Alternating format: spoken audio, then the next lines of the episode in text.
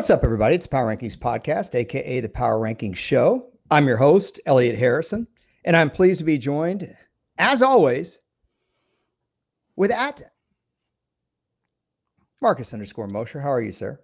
I'm doing well, Elliot. How are you? So I already know this because I talked to you offline, but the golf shirt's on. Like this is getting ridiculous. You have a you have a problem. Yeah, I mean, listen, this is my off season as well. I just need a little time to to get away from the computer monitor and uh, work, and it's a nice way to kind of declutter the mind. I I understand. I understand. There's not a lot going on in the NFL right now to clutter your mind. Although you've mm-hmm.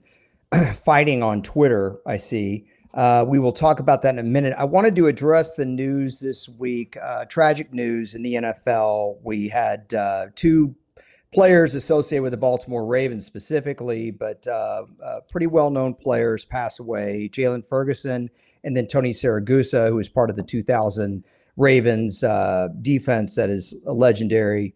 And obviously, anytime these kinds of things happen, people want to know the details and, and, um, you just you feel for the families in these kinds of times because when it's someone who's public people start talking about their career and you know, this is somebody's brother, right? Mm-hmm. This is mm-hmm. somebody's son, somebody's so, dad, right? You're right, case, right. Yep. And so, uh, you know, now that a few days have passed, I, you know, I thought it might be nice if some of our listeners knew who these guys were, you know, yeah. as players, uh, while also sending out our condolences. Um, I wanted to start with Jaylon Ferguson because mm-hmm. you watched the draft very closely. You're familiar with when this guy came out and and what he was as a prospect, and uh, also to share some thoughts about uh, him as a teammate from the things that you've heard. Yeah. So first of all, we want to offer our condolences to the family, to the Ravens family. This it's just it's awful, awful news. Um, by the sounds of everything that we've heard and that we've been reading, it sounds like he was a beloved teammate. He was only 26 years old. Um, it's just it's so it's so hard but he was in line to to play a lot of snaps for the ravens this year but when you kind of go back into like his story like kind of coming out of college first of all he had ridiculous production in at louisiana tech actually has the most sacks ever uh, for a college football player during their career 45 he wow. was the first person in, in his entire family um, to, to to graduate college which is awesome, and that's absolutely incredible. Um, it, there were some times during his rookie season or the first couple of seasons in the league where he struggled, and part of that's due to some lack of athleticism. But by all accounts, it sounds like he was getting ready for a breakout season, and it's just really unfortunate all the way around. Yeah, it it you know as with Tony Siragusa, uh, you didn't have to spend very long on social media to see how people viewed this and and um, not just as a tragedy but that these were really well loved guys and that um, it's not that it's so important that people are popular or not before they pass away but when someone passes away that you could tell was loved by their community it's even um, worse, right? It hits. it, it, it is. It harder. is. Yeah. It, it's kind of hard to verbalize. I'm I'm struggling with it right now because you you it doesn't matter whether someone is popular or not, and and I don't want it to come across that way. It's just it adds a different layer when someone was either involved in their community, well loved in their community, mm-hmm. um, you know, or a leader in their community. In Tony Siragusa's case kind of gave levity to the football community uh, as a whole. And that's the thing that I will remember about him. I was at Fox when they started using Tony Siragusa on the sidelines, mm-hmm. or when they had, had uh, I'm trying to think if I had already started there the, his first year, but it was around the same time that I came on at Fox. And it was kind of a different way that they were using him. You know, they would have him kind of stand on the sideline and just like a, short sleeve button down with some kind of print on it. And he would, he wasn't being a sideline reporter per se, like giving you injury updates. He would tell you what he was seeing from the field. Like that was my favorite part. He stood right in the end zone, basically, and he was watching it. Right, he can tell you. I remember him telling you about the guards and the defensive tackles and the fighting that was going down there. Like he he was one of the best sideline. I don't I, I don't know if sideline reporter is a good way to say it because he was Right, really he sideline was an analyst. analyst, right? He was the only sideline. analyst. yeah, he was so good at that role too. Yeah, I noticed that. Um, so sometimes I would listen to radio broadcasts on Sirius, and they used Tony Boselli on the sidelines doing the same thing. But Goose was the first one that that I can remember was ever used in that manner, and uh, you know he just had a really sharp wit, and he's just one of those guys that was you know if he loved you he'd clown on you, and um, great sense of humor. And in the Colts tradition the Colts have a famous defensive tackle named Art Donovan, uh, Hall of Fame level player in the 1950s, who was known as Fatso, but he was a really funny guy. And Mhm. in the early days of NFL films, or when I was growing up, they would always show uh, Art Donovan telling stories. And when Tony Siragusa came up with the Colts, granted it was the Indianapolis Colts, Marcus is the same thing. Like you know, he would just make you smile, make you laugh. Um, I, I don't know other what word to use other than just goofy. I mean, sometimes some of the things he did was was silly, but it just made you laugh. And I was watching um, some footage of him the other day. I think it's on YouTube of him telling one of the assistant coaches that this rookie said that he was going to kill everybody on special teams. Well, this rookie didn't say that at all, but Goose was just trying to get him, you know, basically in trouble, and it was it was really great. But um, the 2000 Ravens defense, um, with him and Sam Adams in the middle, Marcus, I don't know I've ever seen a front seven be able to control a football game like that. I mean, him and Sam Adams were massive, right? How many pounds do you think those guys weighed at their peak? Seven hundred total. Yeah, yeah. I mean, Sam Adams was huge. He came over from Seattle. He was already a good player in Seattle, and and uh, you know, Goose was probably pushing 350, and uh, they were space eaters. They could make some plays for you. Goose uh, hit Rich Gannon in that AFC Championship game, but um, they made it so that their linebacker core was free to roam and make plays. Mhm. And it made a huge difference whether it's Ray Lewis, Peter Boulware. Um, don't get me wrong, these were good players in their own right. But Goose and Sam Adams, and I should mention the other two Rob Burnett on one end, Michael McCrary on the other. Uh, the 2000 Ravens defense gave up, I think it was, um, I think it was 165 points, if memory serves, in 16 games. So you're talking about 10.3 points per game, man. I'd also mention that I, I think he's really maybe one of the first big stars from Hard Knocks, right? Like I, I think that's why a lot of people remember him as. Honestly, Doing I- goofy pranks.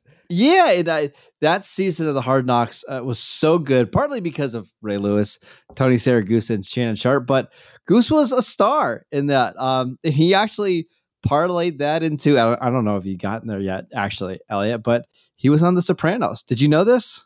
I haven't seen the episode. I knew that, but I haven't seen the episode yet. Okay. I've been watching The Sopranos. Marcus has strongly encouraged me to do it, and I have not seen. What I, I heard he's a bouncer at the Bada Bing. Yeah, he's also a driver a little bit too. He's in there for a little bit, but it's. I mean, I, I really don't know anybody that didn't love Goose, and that we're gonna we're gonna miss him a lot. It, he was he was one of the more fun NFL personalities that we had. Yeah, I you know, the NFL films footage I'm talking about where they're at training camp. He gets the rookie's name wrong. And then when he tells the special teams coach, yeah, he says he's going to kill everybody on special teams. And the rookie's looking at him like, I didn't say that. And uh, it's it's just really funny. But um, you know, I've got his Pro Football Reference page uh, pulled up right now because I wanted to see how many games he started early in his career. Okay. He came in in 1990, uh, Marcus. The 90 Colts had Jeff George. They were like super excited about it. And then they hit rock bottom in 91. And going into 92, they hired Ted Marchibroda, and uh, who Ted Marchibroda will incidentally take the Ravens job uh, and coach Siragusa again. But in 92, do you know who the first overall draft pick was? It was some Not draft Jeff George, trivia. right? What's that? Not Jeff George, is it? No, that's 90. 1992, first overall pick. He was a Colt. This is a Colt. Ooh, This is really, Uh, this is going to be hard. It's a defensive end. I know that, right? You're very close. It's a defensive tackle. it's Steve Emtman. Uh, he was a big time player at Washington. Draft, by the way. well, may have been, but Steve Emtman was considered a can't miss prospect. And, you know, with Siragusa on, on one side, a defensive tackle, and Emtman on the other, they thought they were going to dominate the middle of uh, the uh, you know, defensive line. And back then in 92, you know, we had a lot of prominent running backs in the league, and that was really important. And the Colts looked like they were going to be off and running in 92. They went 9 and 7 after going, I think they were 1 and 15 the year before. It was the largest turnaround in NFL history. And they had all these young guys. They had Quentin Coryatt and, and Steve Emtman, and they had Jeff George, but they also had a young Tony Siragusa, And then just a lot of bad luck uh, attitude, Jeff George's attitude, and mm-hmm. uh, Steve Emtman getting hurt uh, really derailed that. So it took a while for the Colts to get good. But I remember uh, I saw some video actually this week of Siragusa so happy in 95 when the Colts finally made the playoffs. They went all the way to the AFC championship game and they came this close on a Hail Mary against Pittsburgh. Oh, I remember Jim Harbaugh. Have you ever seen that play? Only a million times. My dad used to show me all the time. Oh, this is how close the Steelers were to not making the Super Bowl. All he has to do is yeah. the ball lands right in his belly. yeah. So in the Mosher family, it was about how close the Steelers came to missing the Super Bowl. Not that the Colts almost upset them. Correct. Yes. But you know, I, I it was cool to see the video. Siragusa really happy that they made the, the playoffs and uh, they made it two years in a row 95, 96, had a pretty good team. Uh, and then 97, he went to Baltimore where Ted Marchibroda, his coach in Indy, started coaching him in Baltimore. And then Billick got the job, Brian Billick in 99. And then 2000 is when they had that great Super Bowl team with not just Goose and Sam Adams and McCrary and Burnett and Lewis and Boulware, but also mm-hmm. Rod Woodson, Duane Starks, and um, oh my gosh, Chris McAlister. I could not remember my other corner. I wonder if I can get the other safety. I think it was Kim Herring, but I'll have to, I'll probably have to look that one up. But, um, just a member of a great defense. And I just wanted to say all that because I think a lot of people thought of Tony Siragusa as kind of this, you know, fun guy on the sideline. They didn't really know that he was a really good player, yeah. like a really good player, and not just with the 2000 Ravens. He had a long uh, career, and so uh, 148 know, starts. That's all. I mean, we don't see nose tackles play more than a few seasons now because, uh, first of all, there's just not that big of a need for them in today's NFL and most of those guys just don't last. The, the NFL kind of cycles through those kind of players. Yes. So to have somebody play so 12 years that Goose played, that's pretty yeah. rare. That's right. That's right. And, you know, juxtaposed with Ferguson, who didn't really get to get his career going like that. And so it's a, it's a sad thing on on both ends, and we just wanted to talk about it a little bit. Um, both of those guys. Uh, to segue off of that, uh, Marcus has been fighting on Twitter again, and um, you know, you would think you would think that you know by now you would be over this. Obviously, we have enough bad news on Twitter as is. You arguing on Twitter, uh, I, I don't see the point of it. To be fair, I did not start this one. It was just I was scrolling on Twitter and I saw a bad take, and usually 99 times out of 100 I stay away. Because I know it's going to take the next two hours of my day, and it's not worth it. It's going to take time away from my Ed golf Werder game. Again, it's not What's Ed that? Werder, is it? it no, no, no. Me and Ed are cool. He blocked me, so we're had? fine. Yeah, we're we're oh, okay, we're okay. fine. Uh, right. But this one, I was partly intrigued, partly annoyed. So uh, I'll mention okay. the guy Nate Atkins, who actually works at the USA Today Network uh, with me. So I, I, was clashing swords a little bit. Um, he was trying to define what a franchise quarterback was. And he basically made the argument that there's only two or three franchise quarterbacks in the league right now. And the argument is basically for you to be a franchise quarterback, you need to be a young guy with multiple playoff victories, uh, who the team has invested a long term contract that they can build around, not short year rentals where you're wondering if they're going to retire, not guys that haven't done anything in the playoffs, but guys that are pretty established. So my question for you is, what do That's you? That's what define? his argument was. That's what his argument was. Okay. Okay. I'll give you mine in a second, my thoughts. But what is your belief as, as to what is a franchise quarterback? Because it, fair, that word does get thrown around a lot. If you are drafted like in the first round, you're automatically being called a franchise quarterback. But what do you consider a top quarterback or franchise quarterback? A franchise quarterback is the most important piece to your product on the field. That where his ability and his play are commensurate with what your team goals are and what your organizational culture is. That's what a franchise quarterback is. So, a franchise quarterback, in my mind, can be a Joe Burrow, a young guy on a developing team uh, who's trying to develop his career with that team, or it can be a veteran quarterback on a team whose window is closing and this quarterback's job is to get them over the hump because both of those are commensurate with what the organization's goal is. And they're still the most important piece of the on field product. That's how I define it. Okay. So age has nothing to do with this, correct? Not not to me.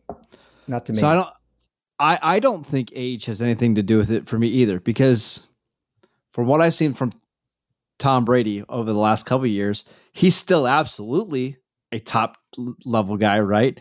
It's not like the Bucs aren't building around him. They've been able to build around him the last 3 years, right? They're still going out and putting pieces around him to be able to win. I I I like your definition. I want to know how many guys or around how many guys right now would you define as a franchise quarterback? Well, well, let's let's go through the the division. Let's just start at the NFC East and go all the way through. All right, right I'll count them for uh, you. Yep. Okay, Jalen Hurts, no. Daniel Jones, no. Carson Wentz, no. Dak Prescott, yes, because the Cowboys are content to just make the playoffs and make money. Uh, NFC North, hey, tell me when I'm wrong. Justin Fields, no. Um, Jared Goff, no. So you're going to have uh, Aaron Rodgers, yes. Okay. Although you could make the argument, to, how much does he in line with the corporate culture there now? I, I don't know, but um, it doesn't. I, for me, he doesn't matter though because he's so. When you have him on the field, he is franchise changing, right? If he if the Packers didn't have Aaron Rodgers and they were just playing with Jordan Love, I think they'd probably be a six win team this year, maybe even less than that. With Aaron Rodgers, you are arguably the Super Bowl favorites. Yeah, I would say Kirk Cousins, no, because okay. there's been too much talk about. Granted, it may be all vast and rumor about him either being dealt or them doing something at the position. I have a hard time believing that's all just outside noise, but that's speculation on my part. But he's still, I would say, I agree with you. I'm not sure he's a franchise quarterback, but he is still absolutely somebody you can win with and win because of. That's different. It is different. I agree. Okay. Uh, because that's just a piece. Um, I, I, um, agree. Not the, not, okay. So, um, Tom Brady is a franchise quarterback. He absolutely fits absolutely. their organizational goals as a franchise right now. And that franchise is going to look very different two years from now. Um, they may, they may start it all over. Lavonte David's not going to be there anymore. They're going to have plenty, plenty of players that are going to be gone. Mike Evans won't be there anymore. Gronk is already gone, um, so on and so forth. Um, no on Carolina, no on New Orleans, no on San Francisco. Um, Arizona, Kyler Murray is a, a franchise quarterback. No on Seattle. Matt Stafford's a franchise quarterback. He is, uh, to my definition of fitting the organizational organizational goals in that they are trying to capitalize on the window they have right now. Um, well, and, and he fits that. And they literally traded away two first round picks to build a franchise around, and it worked. They won a Super Bowl with them, and he's the re- I mean, he's a big reason why. So yeah, absolutely. Yeah, I I was kind of taking that under assumption that people know by now how much they gave up to get him. Of course, yes. So yes, the, when you have the capital invested, that's where they're not only your most important piece, but they're also fundamentally the most important to your finances uh, as well as your organizational goals. Okay, um, AFC East, uh, Josh Allen, yes. Uh, Tua, okay. no. Mac Jones, no. I don't think you can say that yet. And Zach Wilson, no. Um, Pittsburgh, Mitch Trubisky, no. Lamar Jackson, yes. Joe Burrow, yes. Oh, I'll let you make the decision on uh, Cleveland. Oh, I we we can have debates on Watson, but Deshaun Watson's a franchise quarterback. When he plays, okay, he I is. just want and Cleveland, I mean, they gave up the city to get Deshaun Watson. They they are I just wanted you to be. I just wanted you to be the bad guy. Um, okay. Uh, all right. So we go to the South. Uh, Houston, Davis Mills, no. Indy, this is a tricky one, but I'm going to say yes because they made an Mm. investment to get him. It's it's it's they're in at what they think is a championship window. And regardless of whether or not we think Matt Ryan's play might have declined, I don't think we have good data on that, given with who he was playing with. And this was a guy that was MVP of the league five years ago. We've seen plenty of quarterbacks at Matt Ryan's age. What is he, 37 now? Yeah. Play at a really high level. So I, I I said no on him, by the way, but go ahead. that's okay. That's fine. Uh, Jacksonville, no, uh, not yet. I mean, in theory, you're going to say Trevor Lawrence is a franchise quarterback, right? Hope. You hope, but not yet. You hope, but not yet. Okay, uh, go to, to the AFC West. We've got the Broncos. That would be total yes. Uh, you go to Kansas City. That's a total yes. You go to LA. That's a total yes. And you go to Las Vegas. In my mind, that is a total yes as well. So all together, 1, 2, 3, 4, 5, 6, 7, 8, 9, 10, 11, 12, 13. And the names in no order Dak Prescott, Aaron Rodgers, Tom Brady, Kyler Murray, Matt Stafford, Josh Allen, Lamar Jackson, Joe Burrow, Deshaun Watson, Matt Ryan, Russell Wilson, Patrick Mahomes, Derek Carr, and I forgot Herbert. So that's 14. 14.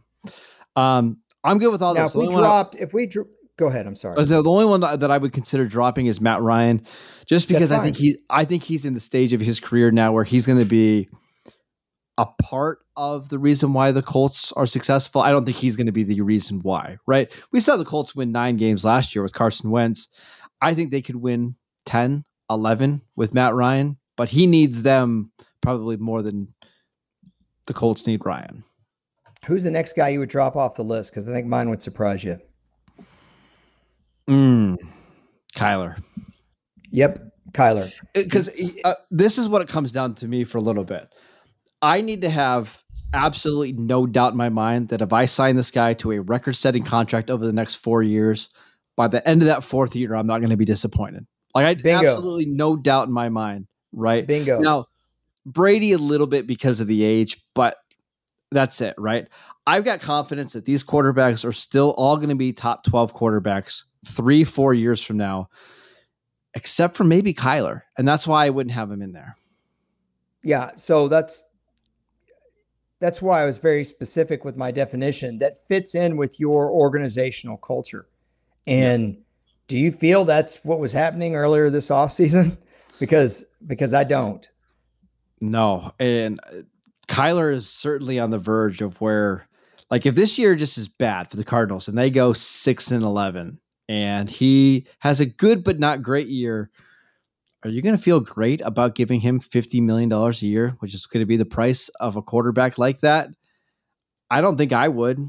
Um, so that makes he's a borderline franchise guy. Now, the other question I had for you is at what point do you know that you have one? Because I think Jacksonville with Trevor Lawrence, Fields in Chicago, Trey Lance, when can we declare that you are a franchise guy? Is it kind of one of those things you know it when you see it? Somewhat, but I think there can be uh, demonstrable data or video, putting it on tape, so to speak, to show you that this is a player that lifts your franchise and mitigates other deficiencies. so if you take Joe Burrow, we didn't really get to see that chance his rookie year because he got hurt so quickly. And I actually Trevor think he was playing pretty well before he got hurt. Like he, I thought he would, Sure. he had some games where he looked really well or played- played really well. He, he- he looked good. He just didn't play enough. Um, I think in the case of Trevor Lawrence, I've seen flashes from Trevor Lawrence, but I haven't seen anything from him that tells me that he's going to be able to mitigate deficiencies in their run game, their kicking game, you know, defense, what have you. You know, when Seattle, when their defense was no longer that suffocating group, Russell Wilson raised his level of play. And although the Seahawks weren't a Super Bowl team anymore, they were still awfully good in 16, 17, 18 because of Russell Wilson. I think you need to see that. Now with Dak, I partially made that comment because I knew it would it would get you a That's little right. bit. But I don't. I'm not convinced that the Cowboys' sole goal is to go out and win the Super Bowl. I'm convinced that the Bucs want to win the Super Bowl. I'm of course, convinced. I agree with you. Yes. Are you convinced on the Cowboys that they're not also happy being competitive and making money? Oh, I think this year, yeah, I think this is a year that they're just they want to be competitive, and I think they're looking yes. forward to future years to make a run. Yeah. Yes. Um, go ahead. I'll let you finish your thought. I just my last thought on this is if you have a young team that you're hoping to develop, winning playoff games should not be part of the data on whether someone is a franchise quarterback. Um, God, I mean, I'm just trying to think of some examples from league history. I mean, Terry Bradshaw ended up being a franchise quarterback. He got benched in his fifth year. You yeah. know, I mean that that it happens. Roger Staubach didn't get the Cowboys to the playoffs until he was 29 years old because he had a military uh, service requirement, and then um, Craig Morton was a starter. I mean, there's so I'm I'm going way back here, but I can go farther up. Well, you know, I, I also think having if you have a franchise quarterback, I, I feel like it really raises your floor, right? Because I mean, you might be able to help me out with this, but who was the last franchise quarterback where they went like five years with seven or fewer wins? I even look at somebody like Matt Stafford, who mm-hmm. was on a really bad organization for most of his career. But from 2011 to 2020, his last year with Detroit, they were 71, 80, and 1. Now, again, that's below 500, but that's basically one game below 500 every year, right? They were at yeah. least competitive. And there were several years where, you know, I'm looking at it now 10 and 6, 11 and 5, 9 and 7, 9 and 7, where they were in the playoffs and maybe arguably should have won a playoff game, but you didn't go long stretches where hey, this is this is only a five win team. Even though the talent wasn't great around him, still elevated them to being competitive. So I think the kind of the exhibit A of what we're talking about when it comes to someone not going to that definition of having playoff wins early in their career, in my mind, is Archie Manning, because Archie Manning. I guess I want to I want to answer this with a question to you. If everyone that played against a quarterback says he was a franchise quarterback that could have been a Hall of Famer had it not been for injuries in the team he played, it depends. I think players can be a little biased.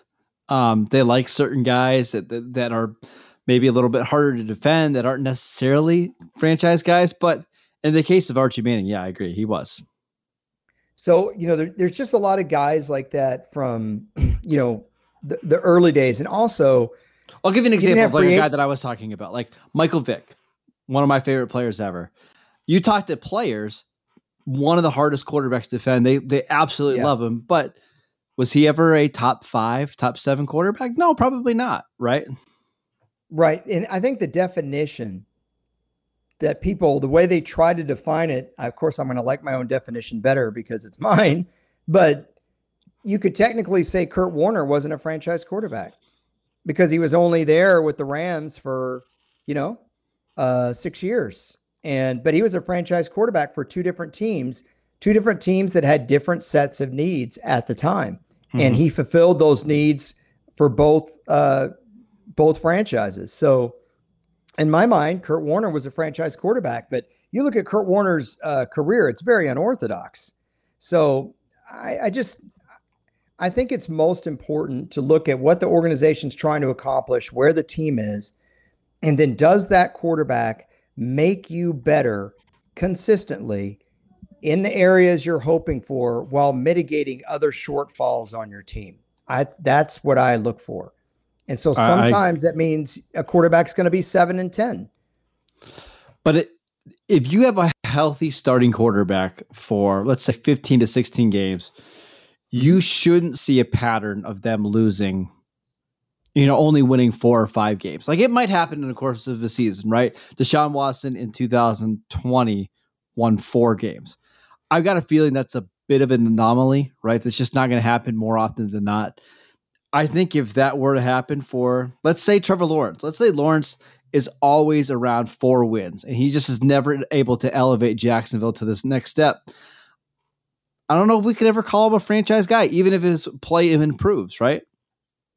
Yeah, and, and I think at the end of the day, I think what we're both really arguing for here is that this is a very nuanced thing. It's not as cut and dry as yeah, it's a guy who gets you to the playoffs his first couple years and quarterbacks for your team for 10 years. That's just not that's not even the way the league works anymore.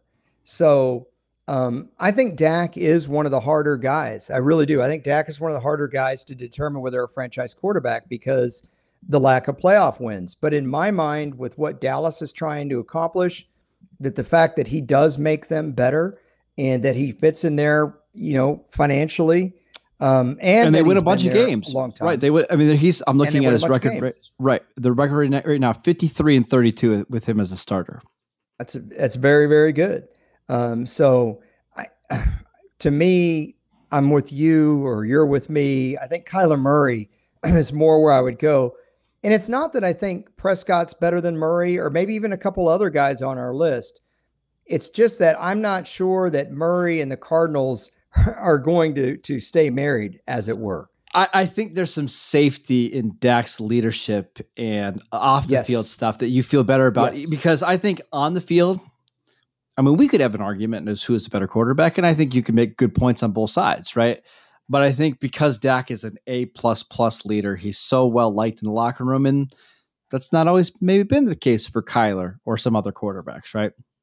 Yeah, but making points for both sides or trying to be reasonable is really not fashionable uh, in today's society. Sport, Elliot. We're trying to bring good sports debates back, right? And good discussions. Yeah, to bring sportsmanship and character back would be a really great thing. That would make my Friday. I could tell you that. And integrity, right? Integrity, yes. Honoring what you see with your own eyes. What else? What other non-sports camping things can we talk about? Uh, nothing. You want to get into another quarterback debate? I, I feel more comfortable there. When's the last time you went camping? I was talking about camping. I don't know what you were talking about. Well, I you know, listen, I go camping all the time, but it's a different kind of camping. Oh, I like how you pulled up on your imaginary belt buckle there when you said that. Dropped your voice. It's speaking huge, of, yeah.